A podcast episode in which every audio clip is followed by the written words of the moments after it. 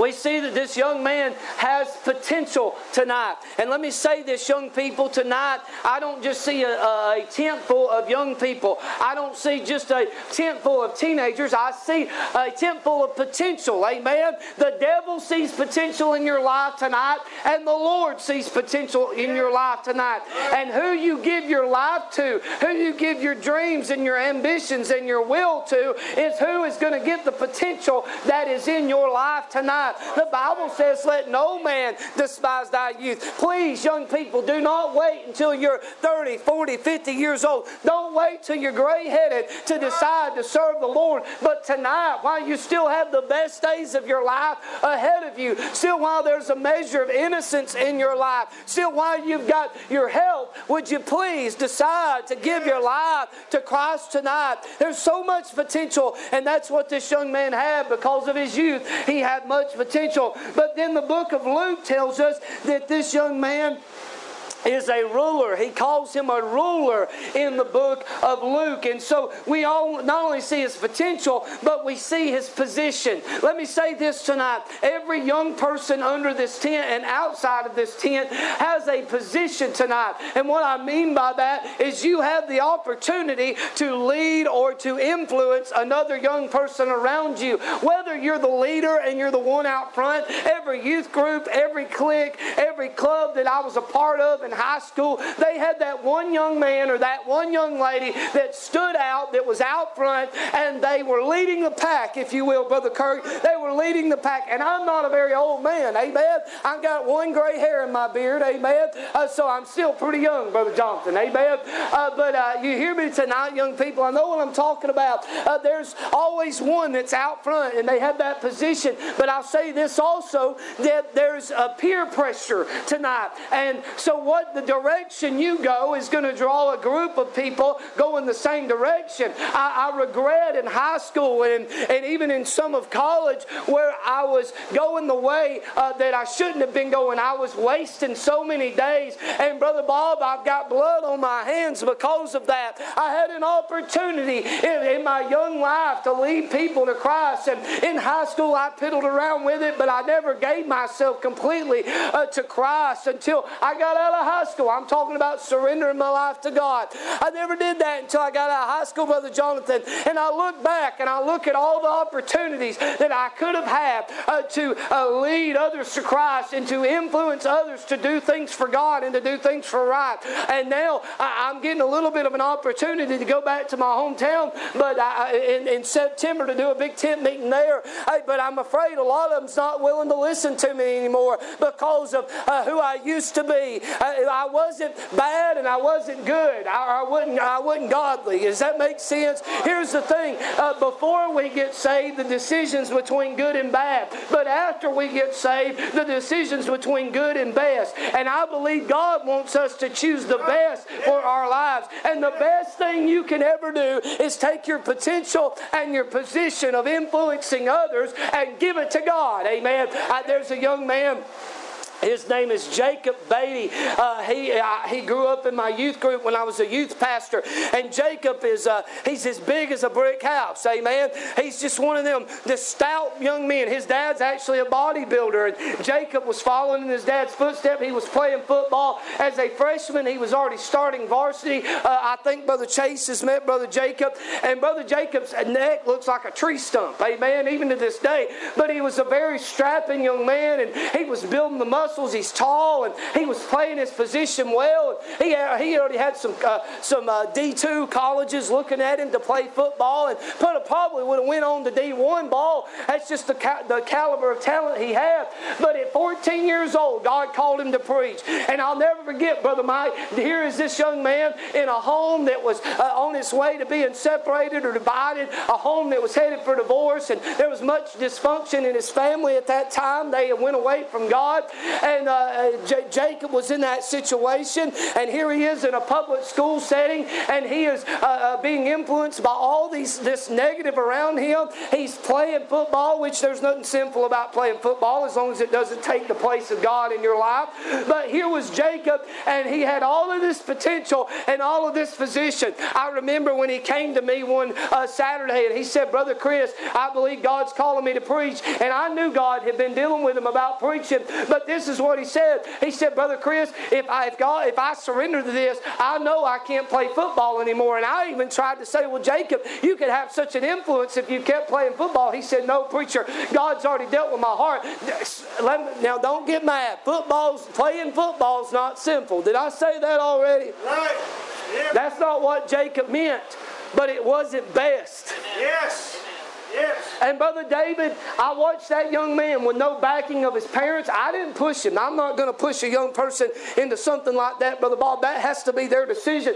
But I watched that young man get, get surrender to God, surrender to the call to preach, sell out to God, and he went in and he put it, turned his football pads in. He went in, and I, will never forget. He started carrying gospel tracts every day uh, to, uh, to, to, to school and he set up these clubs, this Bible club in his high school. I'm talking about a young man, not just 14, 15 years old, doing all this in a public school setting. So don't tell me that you can't serve God where you're at. Amen.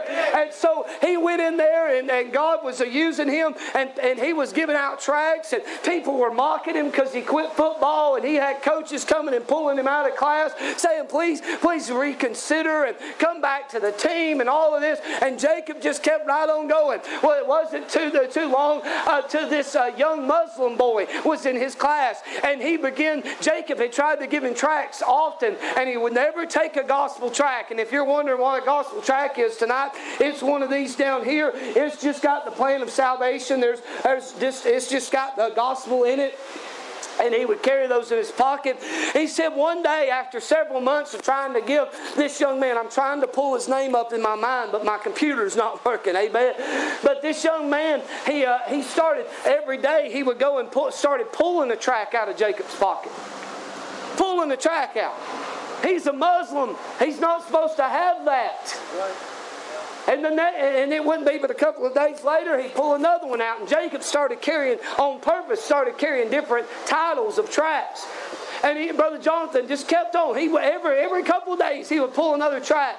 Well, one one Thursday morning, I'll never forget it. We walked in the Bible club, and it was my turn to preach. And they could bring preachers from the outside in because it was a student sanctioned event uh, when he started this Bible club. And I'll never forget this young man, this young black fella. He was sitting on the front row beside Jacob, and Jacob was grinning from ear to ear. And we had not spoken that morning. And I got up to preach, and I preached on John three sixteen. I preached the gospel and Miss June, in that setting, I can't give an altar call, but I can say if you would like to talk to me after after the club meeting, you can come and speak with me. And I'll never forget that young Muslim man coming and sitting on the on the steps of the ch- at that uh, uh, that banquet hall with me. And, and guess what? He said, "Preacher, I've been reading Jacob's tracts, and I heard you preach what his tracts say." He said, "I need to be saved. Can can a Muslim be saved?" That's what he asked me. He said, "Can a Muslim be saved?" I said, You better believe he can. And guess what? That young man, hey, he got saved by the good grace of God that day. That young Muslim man got saved by the good grace of God. All because one young man gave his position and his potential over to God. Amen. Yes, amen. So tonight I see, are y'all with me still? Say amen. amen. I see in Matthew his potential because he was young. I see in Luke his position because he was a ruler. But then in verse in our text it says that he is rich. It says he's a rich young man. And I see his possessions. And he had so much opportunity to do with so much. God had given this man so much. So he was rich. And but then we see his pedigree. He was a Jewish man. He was a Jewish man. Can I remind you that though potential is a good thing, it cannot save you. Position is a great thing, but it cannot save you. Possessions are a good thing, but they cannot save you. Tonight, your pedigree, your family, your loved ones, they cannot save you tonight. we see the young man's description, but on the a young person on the old path to hell, we see his description. But then in verse number 17, we see his display. The Bible says, and when he was gone forth into the way, talking about Jesus, there came one running and kneeled to him and asked him, Good master, what shall I do that I may inherit eternal life? Now, let's think about this display. Brother, brother, brother Chase, here's this young man out of nowhere. He comes running in, sliding down on his knees, and worshiping Christ. Now, let me just be honest with y'all.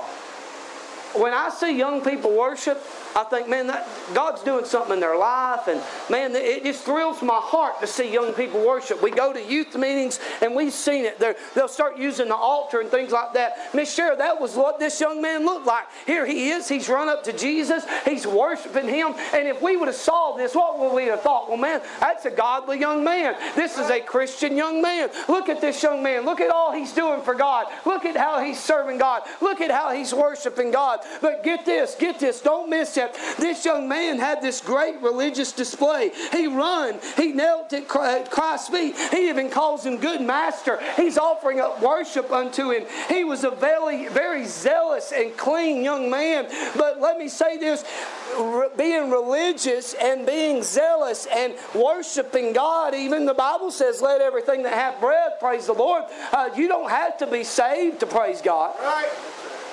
According to the scriptures. Right. Let everything that hath breath praise you, Lord. You do not have to be saved to praise God. You just the only requirement to praise God is breathing. Right.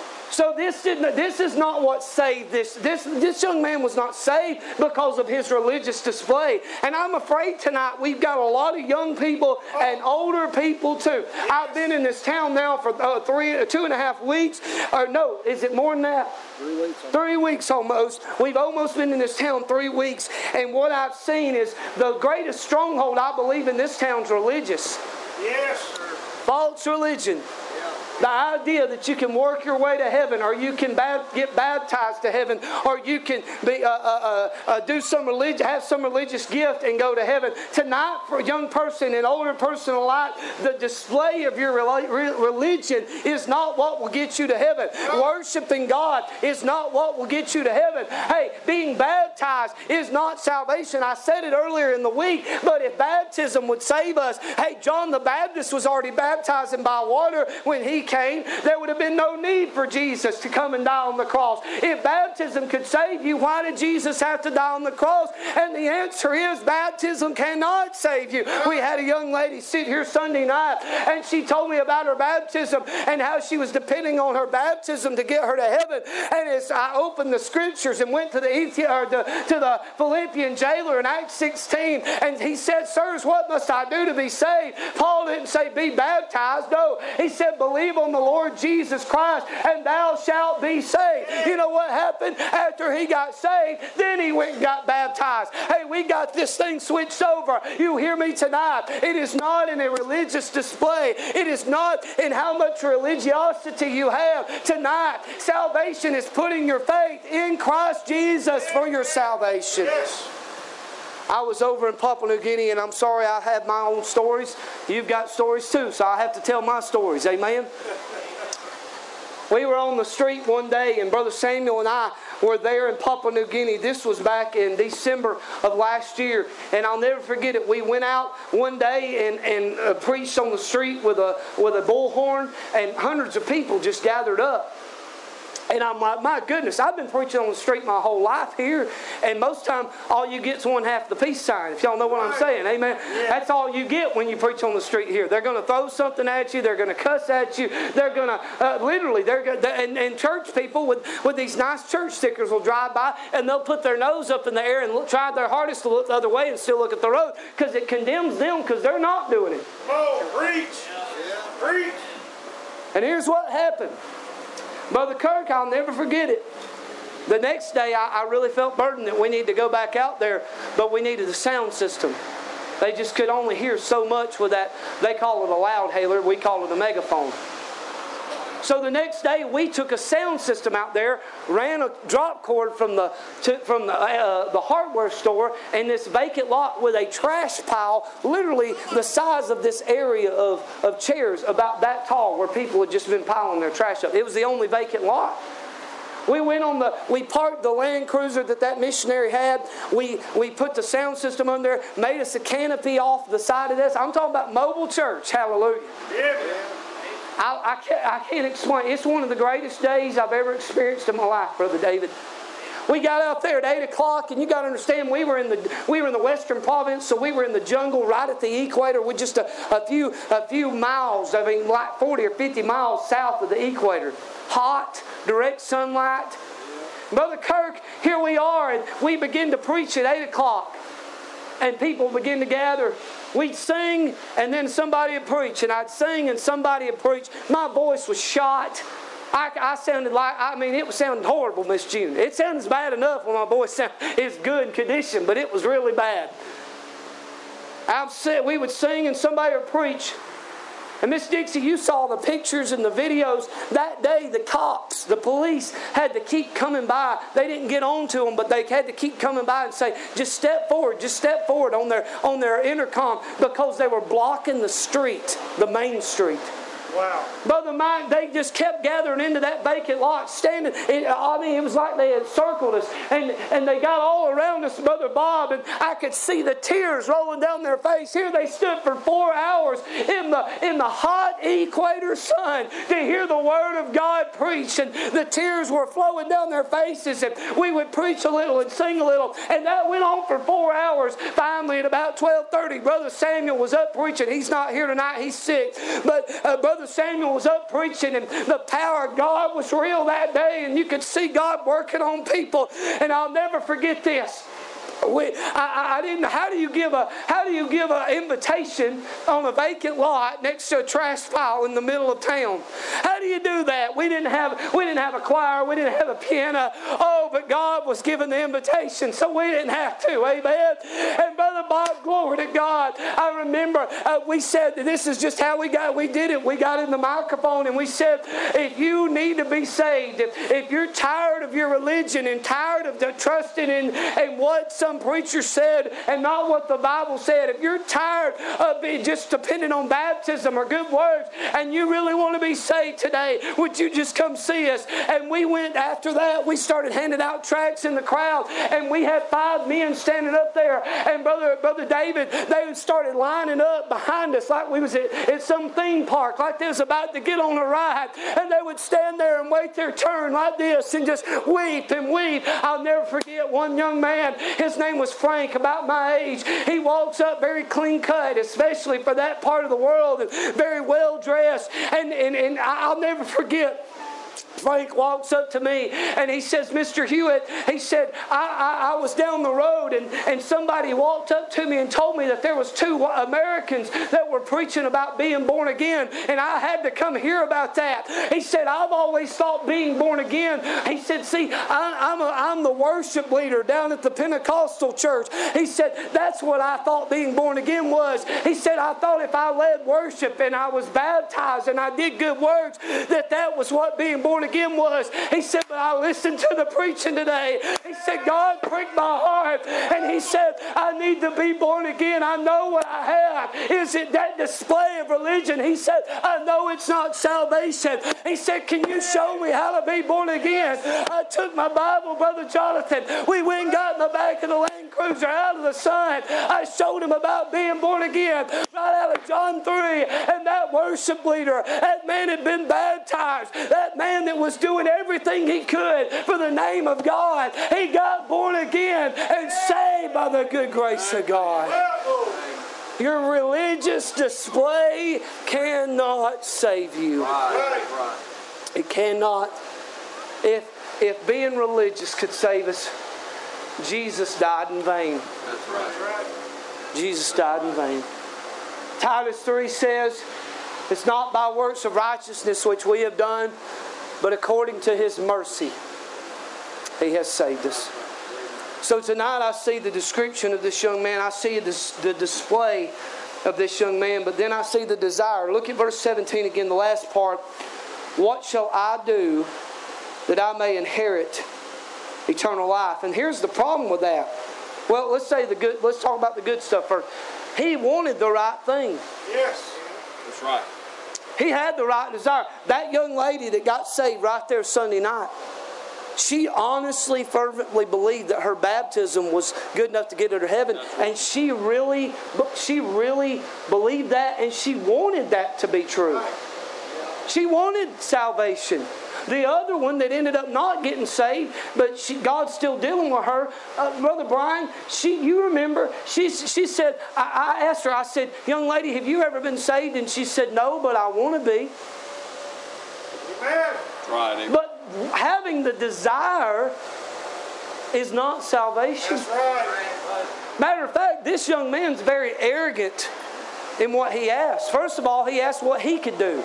Here's what you can you can do nothing in your own power to be saved.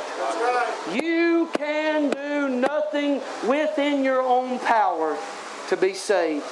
And the second thing, he look how he says it. He said that I may inherit. Now, an, an inheritance, see, an inheritance is something you deserve. Right. Right. Is that right? Now, when, when my dad dies, I mean, I told y'all the other night, my, my family's not, they don't have enough money to get at me out of Dollar General. Amen? Right. Uh, But when my dad dies, I may get some bills and a few few nice pocket knives and a bunch of junk in his study. Amen. My dad is a, a antique collector. Amen. It looks like Cracker Barrel threw up in my dad's study. Amen. but I, I'll inherit something from him one day because I'm his son. He feels as though I deserve that because I am his son. This young man, he came up with the wrong attitude. He had the right desire, but Brother David, he had the wrong attitude. He was wanting to know what he could do in his own strength. He was he thought he deserved it. Let me tell you something, mamas, daddies, young person, grandma, grandpa, me included, Brother Bob, Brother Brian included tonight. There's nothing none of us can do to be saved. There's nothing we can do within our, let me say it, within our own power to be saved. And you hear me and hear me well, we sure don't deserve to be saved. Amen. All we like sheep have gone astray and turned everyone his own way. Hey, we the Lord have laid upon him the iniquity of us all. Hey, we're sinners tonight. We're nothing but hey, we're nothing but dirt tonight. Amen. We are the dust of the earth tonight. Hey, we don't deserve the mercy of God. We don't deserve the breath in our lungs tonight. Oh, but I'm glad that He's given us one more chance to preach the gospel. I'm glad He's given you that have never been saved one more opportunity to hear the gospel, though we don't deserve it. I'm glad the Bible said in 1 Timothy 1:15, this is a faithful saying and worthy of all acceptation that Christ Jesus came into the world to save sinners. Paul said, of whom I am chief. Amen. Right. Jesus Christ came to save sinners. Amen. Yes. Amen. He came to save sinners. This man didn't want, want to see himself as a sinner. Right. That's And until you're willing to see yourself a sinner, you'll not get saved either. You'll not get saved either. right. That's right. I see tonight a young person on the old path to hell. I see the description. I see the display. I see his desire. And again, I say all his display, his description, his desire, they were all right. But that's not what saves a man or a woman. Point number four, I see his devotion. Would you look at verses 19 and 20 with me? Thou knowest the commandments. This is Jesus speaking. Do not commit adultery. Do not kill. Do not steal. Do not bear false witness. Uh, defraud not. Honor thy father and mother. And look what he said. And he answered and said unto him, Master, all these I observed, have I observed from my youth. I want you to look this way tonight. We see his dis- description, his display, his desire, but here we see his devotion. Jesus Jesus is getting to the heart of the matter, by the way. See, when we're dealing with a sinner, we can't see what's going on in their heart and in their mind, but Jesus could. He's God. Right. Let me say this tonight. If you notice, Jesus gives six of the Ten Commandments. Now, there's 613 laws, but he's dealing with the Decalogue here. What we know is the Ten Commandments. Jesus gives six out of the ten to this young man. Now, why is that? And here's the answer. Brother Jonathan, he only gave the six that dealt between that young man and his relationship to other people. That's right. That's right. He left, there's four more. And all of the other four have to deal with that young man's relation between him and God. Right. And Brother Kirk, this young man, he said, All these have I kept from my youth. And you know what? Jesus didn't disagree with him. That's right. You'll not find in the text or Matthew or Luke's Gospels where Jesus disagreed with this young man. So this young man literally was keeping these six out of the ten, but there was one that he there was four that he was missing, and every one of them had to do between him and God. It. You say, Brother Chris, what are you trying to say? This young man had self righteousness. Hey, this young man had money, but he did not have God. Right. This was a good young man, a clean young man, but being good and clean does not mean saved and sanctified. That's right.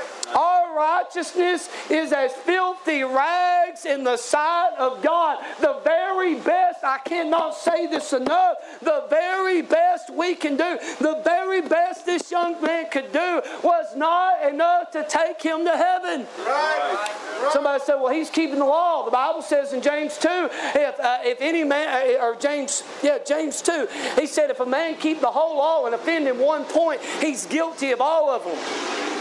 Now, in the law it says, Thou shalt not lie. How many of y'all have ever told a lie? Would you raise your hand? If you're not raising your hand, liar, liar, pants on fire. Amen. You, you say, Well, I don't know about that, Brother Chris. I do. Because my little boy, who has no conscience, who's just a year old, when he wants to be picked up, he's dry, he's fed, but he'll lay there and cry until mama comes and picks him up. And as soon as she picks him up, he quits. I mean, it's like there's a switch. Boom! Right. You know what that little boy just did? Hey, it's all right, fellas. It's all right. You know what that little boy, my little boy just did? He lied. He lied. Has- Have any of you mothers ever experienced that lying? And you know what that means? That means that tonight we've all sinned and come short of the glory of God. See, you were born a sinner. I was born a sinner. And tonight we choose to be sinners. Because of Adam, one man sin entered into the world, and death by sin. Tonight, every one of us was born into iniquity, and uh, the Bible says, "By in iniquity, my mother did conceive me." And here's what I can't I can't stress it enough. There is just go ahead and turn that speaker off. It's it's it's disrupting it. Hurry, real quick. I want to say tonight that we, no matter how devoted we are to God, if we're not saved, it is not enough to take you to heaven. Amen. There's no law you can keep. There's no goodness you can do. There's no work you can do. Devotion to God is not salvation. This young man refused to admit that he was a sinner. Right. I see his description. I see his display. I see his desire. I see his devotion. But lastly, we see his decision. Would you look in verses 21 and 22? Then Jesus, beholding him, look at this, loved him. Wow. I want that to settle in. Yes. Here, here, let me let me put it this way. Jesus knew because Jesus is God and He's omnis- omniscient. Jesus knew what the end of this story was going to be. That's right. Right. That's right. Look up in here. There's a group out there that'll tell you that God sends some people to hell and God sends some people to heaven, and He picks and chooses, and He hates those that He sends to hell, and He lo- only loves those that He He saves. You look up here at me. This young man rejected Christ. Christ knew he was going to reject him because He's God, and He still loved him. Yes. Amen. Then Jesus, beholding him, loved him and said unto him, One thing thou lackest. Go thy way, sell whatsoever thou hast, and give to the poor, and thou shalt have treasure in heaven. And come, take up the cross, and follow me. Look what he said. This is the decision.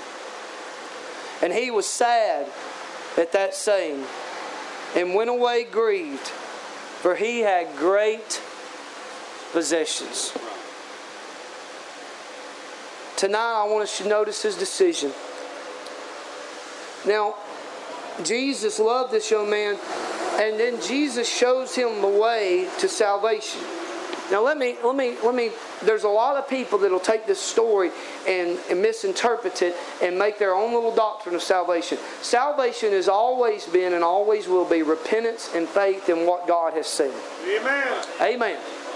A repentance is not a work, it's ceasing from works. Right. It's turning. The, the only sin, and don't fall out with me, but the only sin you have to repent of in order to get saved is the sin of unbelief. That's it. Amen. That's right. It is the sin of unbelief that a man turns from. All right? Is everybody with me? You say, Well, I can't quit drinking, so I can't get saved. No, if you'll get saved, repent of your unbelief and get saved, put your faith in Christ, get saved, you won't have to quit drinking. He'll quit drinking for you. Yes, amen. Amen. There's living proof of that right there. Am I is that all right me saying that? There's living proof of that right there. Now hear me. We all know that if I if you go and sell all your stuff tonight and give it away, that's not salvation. Is that right? And Jesus wasn't wrong here, but Jesus was getting to the heart of the matter. Remember, he left four commandments out? The four between him and God? See, he had a God. He, God said, Thou shalt have no other gods before me. Right. Brother Mike, this young man had a God that was before God. And you know what it was? It was money. Right. This young man had a graven image that he was worshiping. Yes. It had the image of Caesar on it. Yes. You know what, tonight? Our idols in America are not made with hands anymore, they're made with hearts. That's it. I know very few people that's, that's worshiping a wooden statue.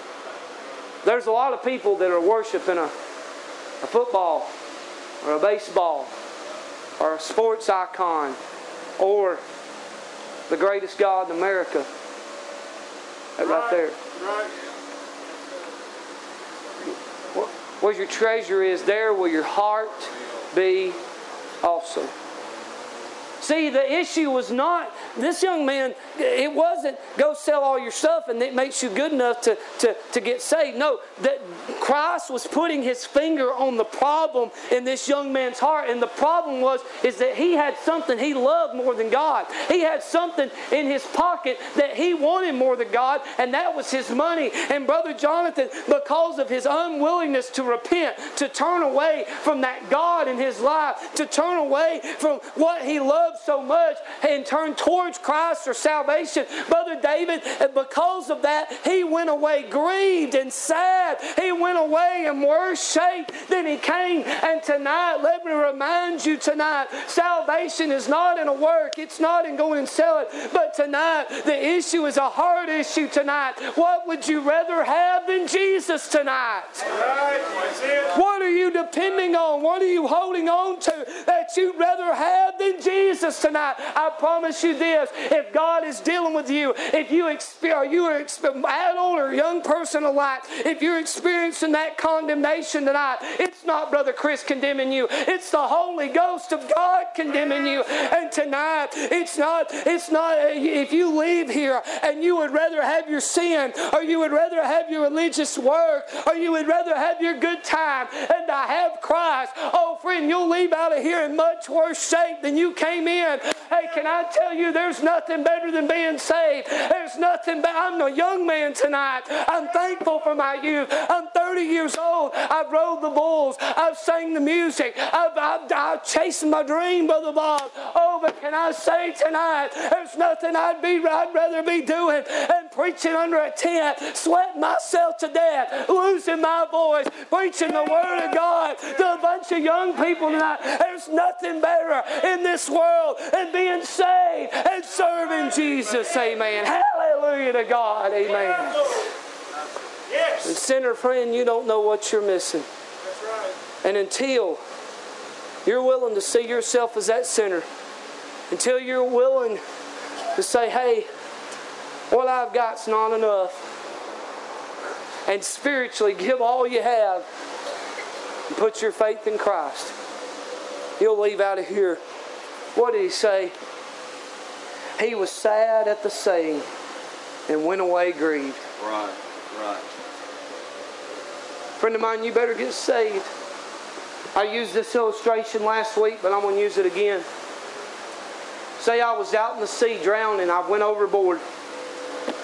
And Brother Mike, I, I, I'm, I, all, that's, all that's keeping me saved or keeping me alive is my doggy paddling. Y'all, y'all know what I'm talking about, doggy paddling. Y'all might call it something up here different up here in Indiana. But I'm, I'm trying to stay afloat. And how many of y'all know, I, I mean, I'm not going to be able to do that but for so long. Eventually, the waves are going to keep coming over, and, and, and I'm going to get worn out. I don't have anything to hold on to, Miss June. I'm just out there doggy paddling, and I'm going to have to keep holding my breath longer, and it's going to get harder and harder and harder. It's all right. It's just a little rain. Watch me, y'all young people. I'm out there and I'm going under deeper every time. I'm, I'm, I'm staying under longer every time, and I'm just fighting. And all of a sudden, Brother Bob comes by, and the USS Baptist Tabernacle, amen, a boat. And he has a, a- let's pretend this is a life ring. Have y'all ever seen life rings before? And it says grace on it. And he hollers out, Chris, I'm going to throw you this grace. And if you'll just grab a hold to that grace, it'll save you. Oh, can I tell you tonight? As long as I'm still paddling, as long as I'm still trying to keep myself afloat, as long as I'm still trying to save myself, I cannot be saved by that grace. But the moment that I'm willing to quit paddling, to quit trying, to quit working, to quit striving, and put my faith completely and wholly in grace, then and only then can I be saved by that grace. Hey, that's the same way salvation is tonight. Sinner, you're trying all you can to save yourself. But if you'll just quit trying, quit paddling, that's repentance, and put your faith in the grace of God tonight, you can be saved. Amen. You can be saved. Tonight, I want Miss Bethany to come to the piano, please. This young man, he had the right description. He had the right display. He had the right desire. He had the, wrong, the right devotion. But he made the wrong decision. I want Miss, Brother Bob and Miss June, if you will, to come. Tonight, don't leave out of here making the wrong decision. Tonight, are you willing to turn and put your faith in Christ? I sat here the other night and I went through.